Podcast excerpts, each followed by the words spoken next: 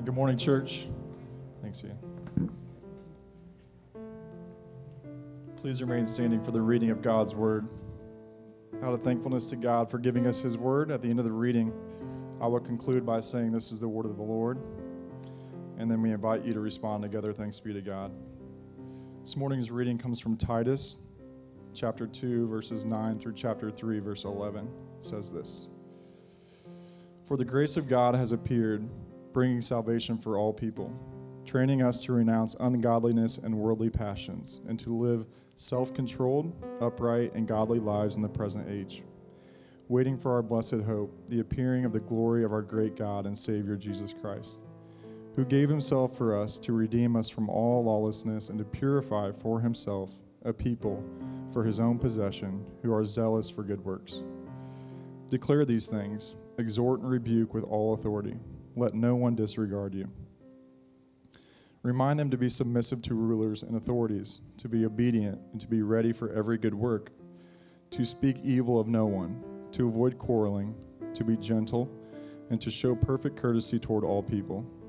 For we ourselves were once foolish, disobedient, led astray, slaves to various passions and pleasures, passing our days in malice and envy, hated by others and hating one another. But when the goodness and loving kindness of God Savior appeared, he saved us not because of works done by us in righteousness, but according to his own mercy, by the washing of regeneration and renewal of the Holy Spirit, whom he poured out on us richly through Jesus Christ our Savior, so that being justified by his grace, we might become heirs according to the hope of eternal life. The saying is trustworthy, and I want you to insist on these things, so that those who have believed in God may be careful to devote themselves to good works. These things are excellent and profitable for people. But avoid foolish controversies, genealogies, dissensions, and quarrels about the law, for they are unprofitable and worthless. As for a person who stirs up division, after warning him once and then twice, have nothing more to do with him, knowing that such a person is warped and sinful. He is self condemned.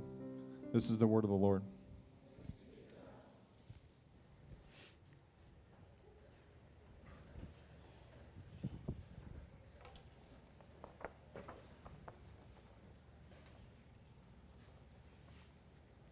That song that we sang uh, kind of highlights something we often don't think of.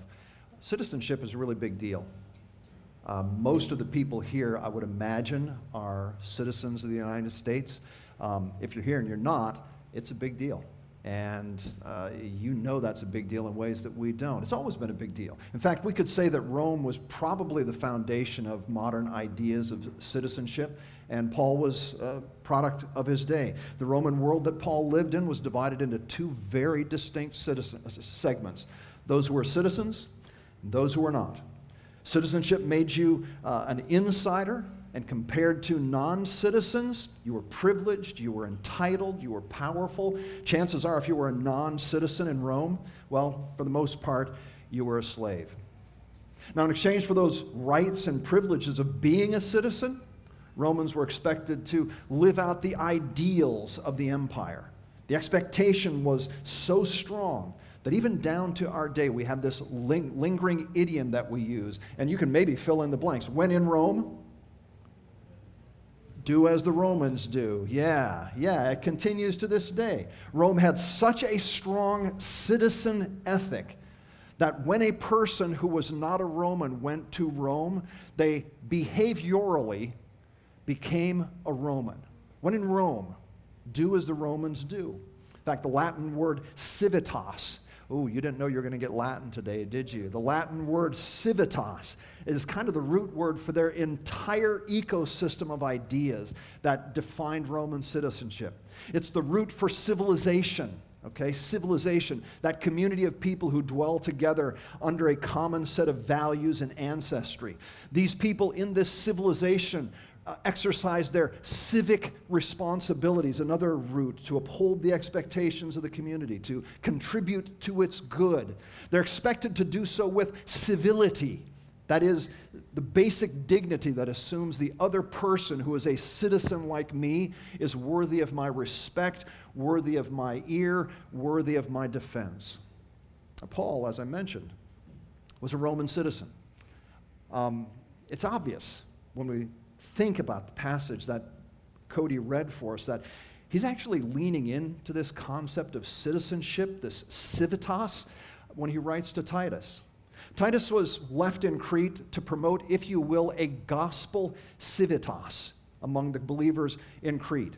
His emphasis, however, was not on Roman citizenship, but rather on kingdom citizenship. And the logic is kind of straightforward, really. Since Jesus has made believers citizens of his kingdom, in Paul's thinking, those citizens needed to be educated and trained to understand how to live out the ideals of Jesus' kingdom.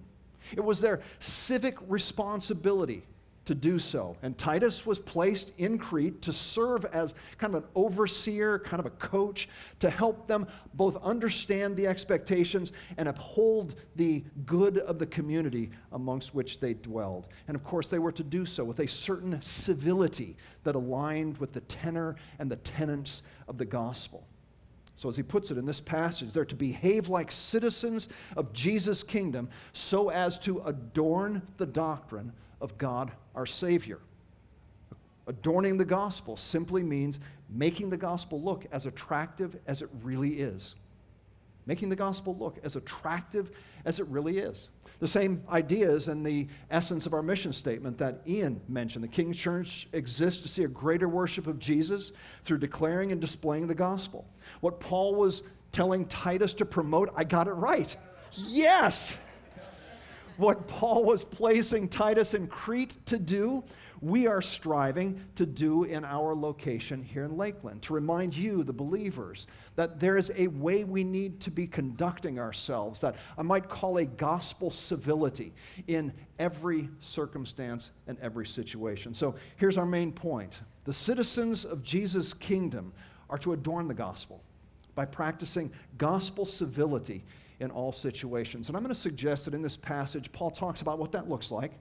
He talks about why it's important, and he talks about how far it extends. Okay? Here's our main point the citizens of Jesus' kingdom are to adorn the gospel by practicing gospel civility in all situations. And we want to talk about why or what that looks like, why it's important, and how far it extends into our life. Okay, so we'll have to do this briefly because there's a lot more here that I can talk about than what we actually have time to talk about. But let's, let's get into it, okay? In this particular passage, first of all, what does gospel civility look like? In this particular passage, Paul lists a dozen specific behaviors that flow out of gospel civility. You saw it as Cody was reading. I mean, two times he talks to slaves and citizens be submissive, be well pleasing, be obedient, be ready for every good work etc., etc., etc. Behavior after behavior after behavior after behavior. Now, there's certainly grounds for digging into each of those behaviors, unpacking them, and trying to understand exactly what Paul's commanding.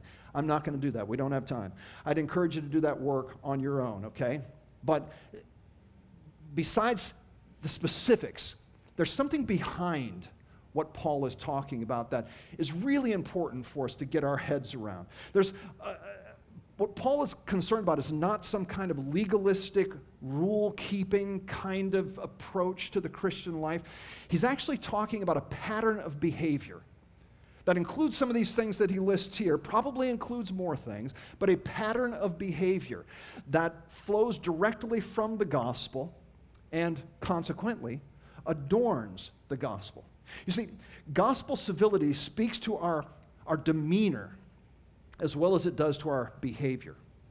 It gets at the attitude or the spirit behind our actions that make our actions align with the gospel.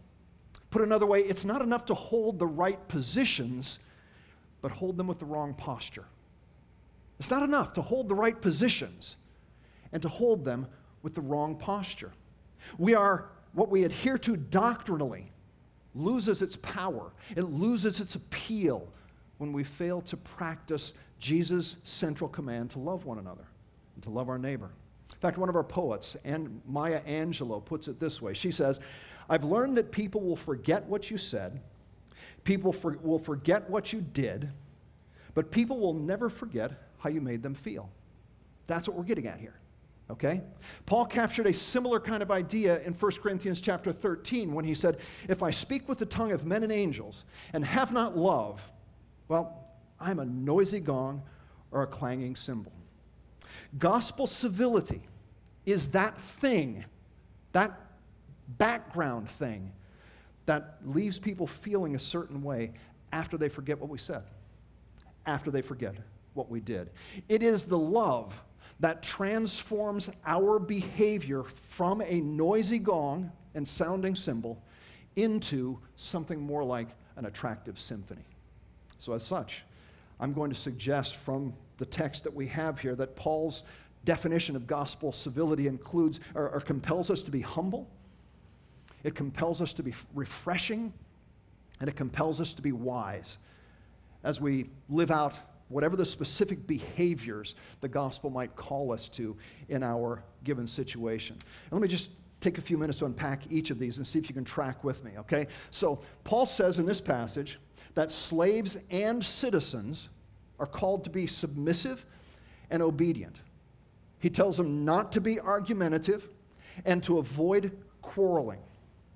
Now, when you think about that for just, just half a minute, it's really only the humble person who can do this, right?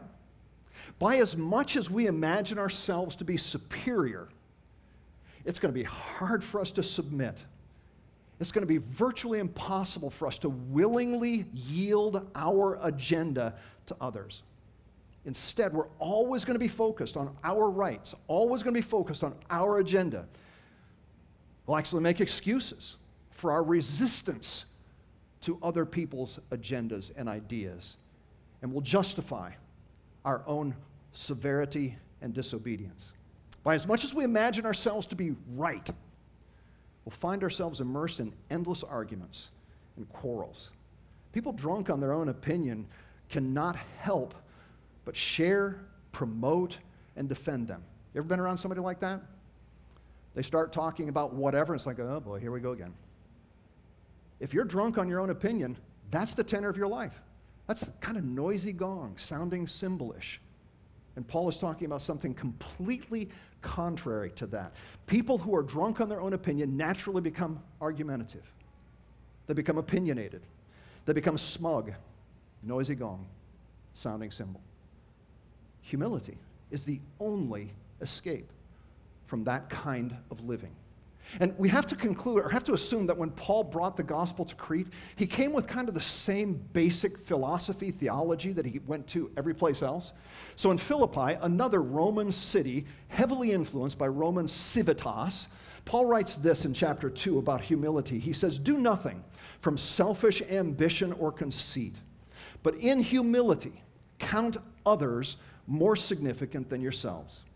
Let each of you look not only at his own interests, but also at the interests of others. Have this mind among yourselves, which is yours in Christ Jesus, who, though he was in the form of God, did not count equality with God a thing to be grasped, but emptied himself by taking the form of a servant, being born in the likeness of man, and being found in human form he went even further. He humbled himself by becoming obedient to the point of death. And not just any death, even death on the cross. In Paul's way of thinking, the gospel calls all believers to that kind of humility. That self forgetful, willing setting aside of my attainments, my achievements, my entitlements for the sake of others and you'll notice in this passage, even when those others are slave masters, even when those others are nasty government officials like Nero. Paul's making no concessions here to that. It's only from this mindset of humility that we can honestly get to the business of practicing the specifics of submitting and obeying and refusing to be argumentative and quarreling and consequently adorn the gospel. You tracking with me here?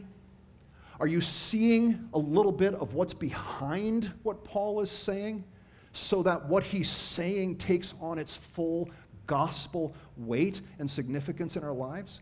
Paul's not just listing a bunch of behaviors that if we do them, everything will be good with us.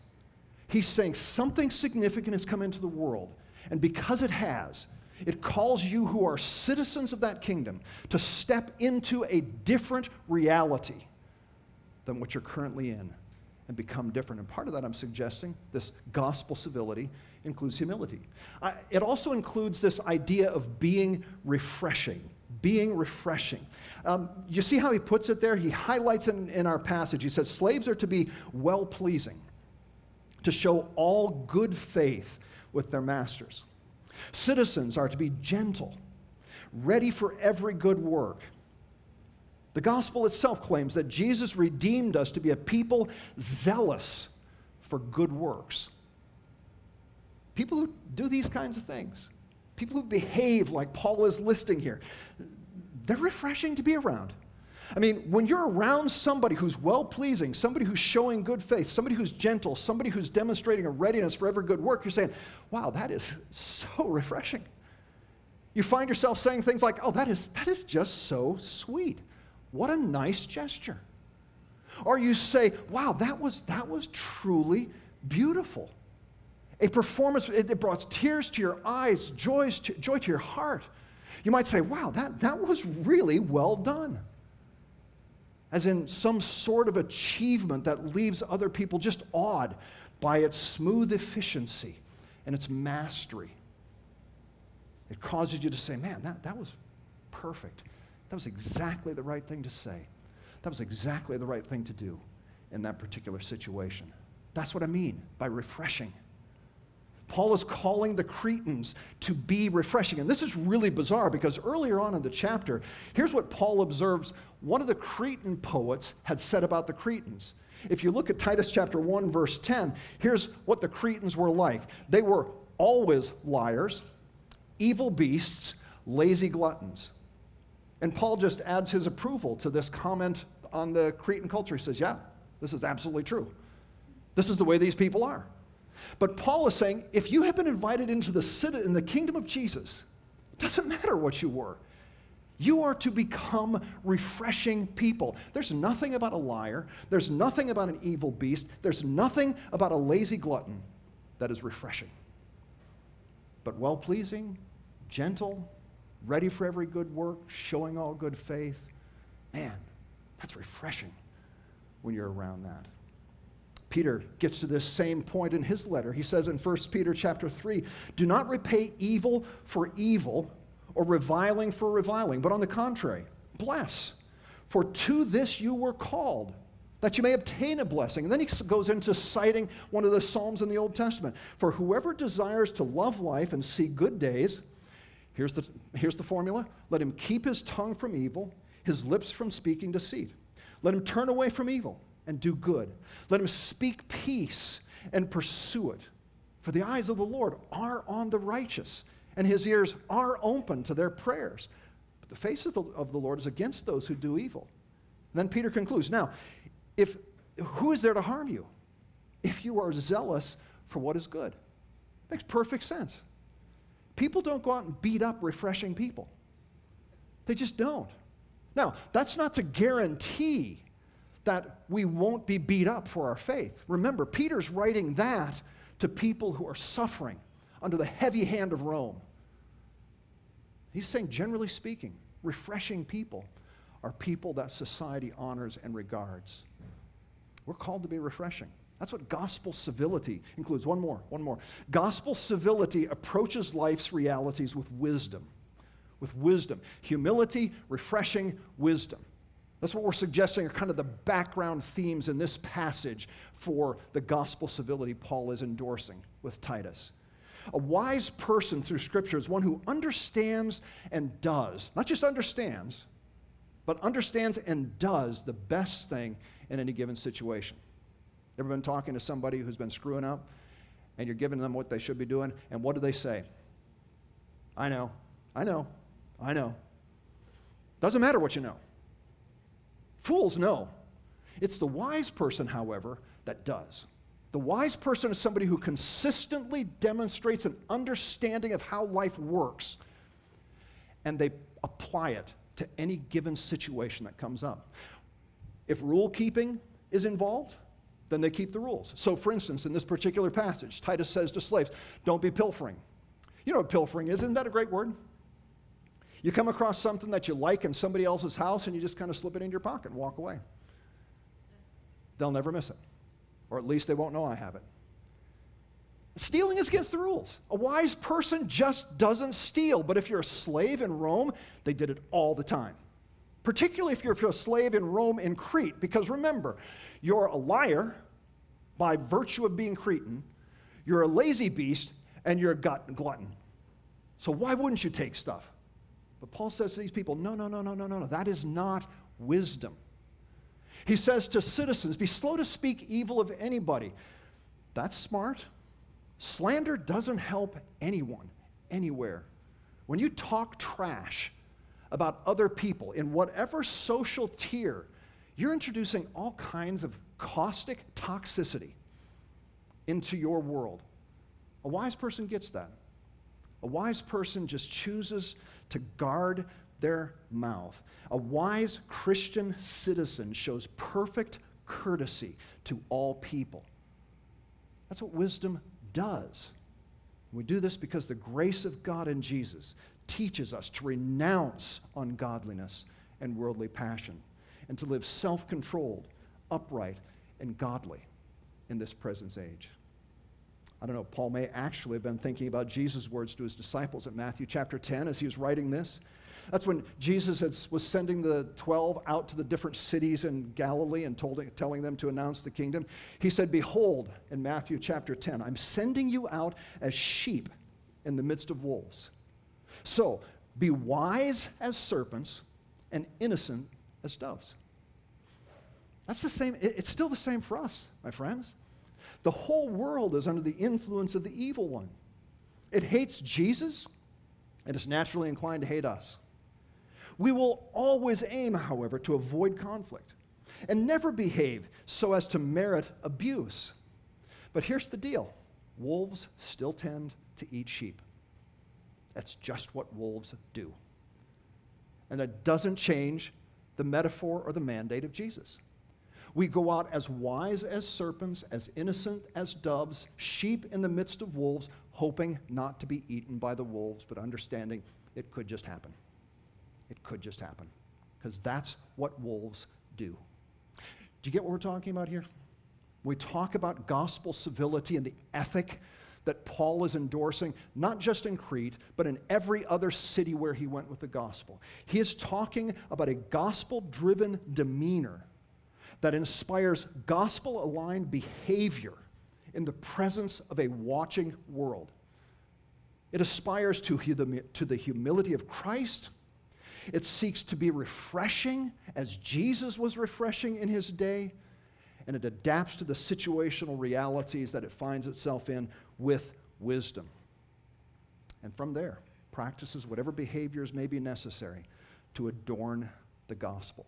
Tracking with that? You see that in the passage that we're talking about? It's not just a list of things to do, which, if you do them, everything will work out in your life. It's a list of things to do for a deeper reason, which brings me to our second point. First, we, we said that um, we're going to talk about what gospel civility looks like. Now we want to talk about why it matters. Why is Paul so urgent? With Titus to promote this gospel civility. I mean, did you see how he said it in chapter 2, verse 15? He says, Declare these things, exhort and rebuke with all authority. Let no one disregard you. It's like, Titus, if you do anything else, you've got one job, do this. That's it. What's the big deal? At the end of the passage, he says, This saying is trustworthy, and I want you to insist on these things. Why is Paul so urgent? About this? I'm going to suggest to you that the answer rests in one word in the passage. It shows up at least two times at the beginning of two really significant sections, and it's really important for us to highlight it. It's that little word for at the beginning of Titus chapter 2, verse 11, and then at the beginning of Titus chapter 3, verse 3. Okay, track with me. Track what Paul, what Paul appears to be thinking from what he writes. In both cases, he's just outlined a set of behaviors that arise out of what we're calling gospel civility. He said, slaves, blah, blah, blah, blah, blah. For, and then he goes into something else. And then in chapter 3, he says, citizens, blah, blah, blah, blah, blah. For, chapter 3, and he goes into something else. Okay? What Paul is doing here is he is building his case for gospel civility on something that has happened in the past, not something that's going to happen in the future.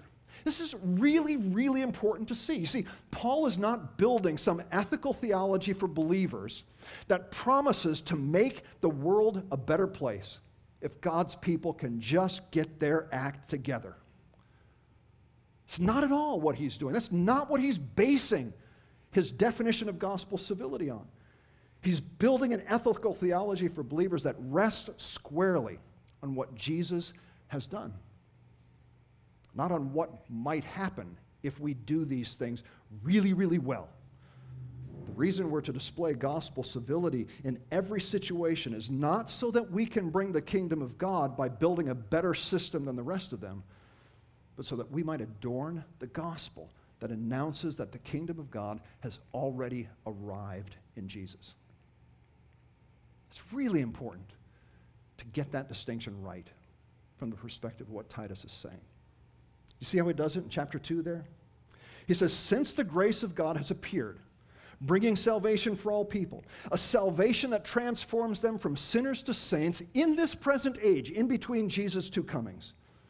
Since that's happened, for the grace of God has appeared. Since that's happened, it's obvious that all of us, slaves and citizens, must be focusing on renouncing ungodliness and worldly passions and focus on living self controlled, upright, and godly lives. And since that grace brought salvation through the person of our great God and Savior Jesus, who gave himself to redeem us from all unlawlessness and purify us for himself, well, it follows that we should be giving ourselves for the sake of others, just like he did. You see how he's building his entire civitas ethic on the gospel and what has already played out?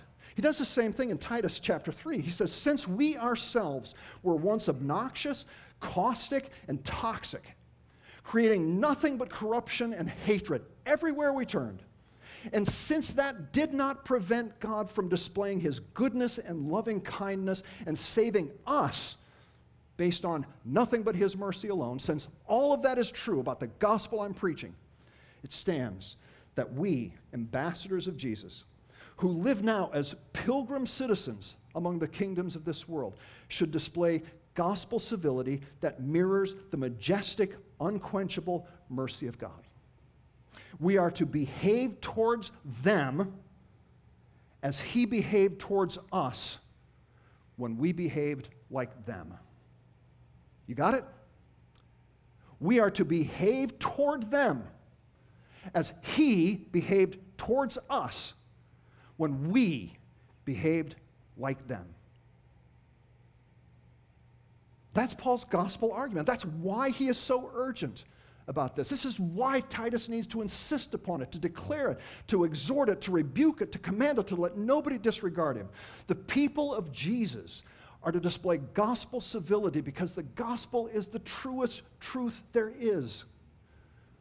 Adorning the gospel with our lives is the best possible thing we can do. It's how we serve as salt and light in the world. Whether we live or die for doing it is simply irrelevant.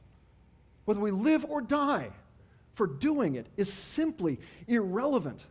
Whether we make a difference for the better and the world remembers us, or whether we vanish into that vast number of saints who lived and died hoping in Jesus, such things are not ours to decide. They simply are not ours to decide. It is the gospel that must be adorned and not us. That's why Paul is so urgent. Which brings us to our third point. How far does this go? I mean, if you're tracking with me now, you're thinking, oh boy, this is pretty heavy duty. Yeah, exactly right. It actually gets heavier. How far do we take this thing? I think Paul answers that question in two directions in this passage. First of all, we can safely observe that there is no situation or circumstance into which the gospel civility mandate does not extend. No situation or circumstance into which the gospel civility mandate does not extend. How do I say that? Well, we intentionally picked this passage because it starts with slaves. Doesn't that offend you? that Paul would be telling a slave to submit to his master. That seems so un American. It seems so socially unjust. It actually seems like it's a little bit racist from our lens of things. But that's not at all what Paul is saying. On the other side of it, he talks about citizens. He, he's spanning the entire social, civil, civilized spectrum by speaking to slaves in one section, by speaking to citizens in the other section. Christians in either or both circumstances are not exempt from the mandate of gospel civility. It doesn't matter where you stand on the social spectrum, whether you're a citizen or whether you're a non citizen, whether you're a Roman, whether you're a slave, it doesn't matter. There's no situation that exempts us from the gospel civility mandate. By the same token, there is no durational limits either. Gospel civility has no expiration date. There is no point in the distress of our situation in which we are allowed to set aside gospel civility in favor of some better strategy. No point in which we are allowed to say, that's the straw that broke the camel's back. There's no excuse for breaking faith with our Lord and Savior, who gave himself to redeem us from all lawlessness and to purify for himself a people for his own possession.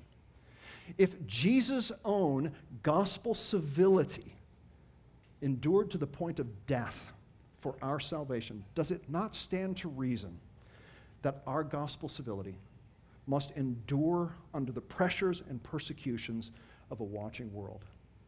And can we not see that it's actually our endurance under fire that actually plays a part of God's business of bringing people into his kingdom? And, brothers and sisters, man, this past couple weeks we've been reading about Esther in our CBR reading. Every single one of us in here is called into the same position that Esther was called into we have the opportunity of announcing to everybody who cares to see that we are citizens of the greatest kingdom that ever has been, ever shall be, that will endure until there is no more opportunity for endurance. Jesus Christ will reign forever. And if you've been brought into that kingdom, man, man, man, if you perish, you perish.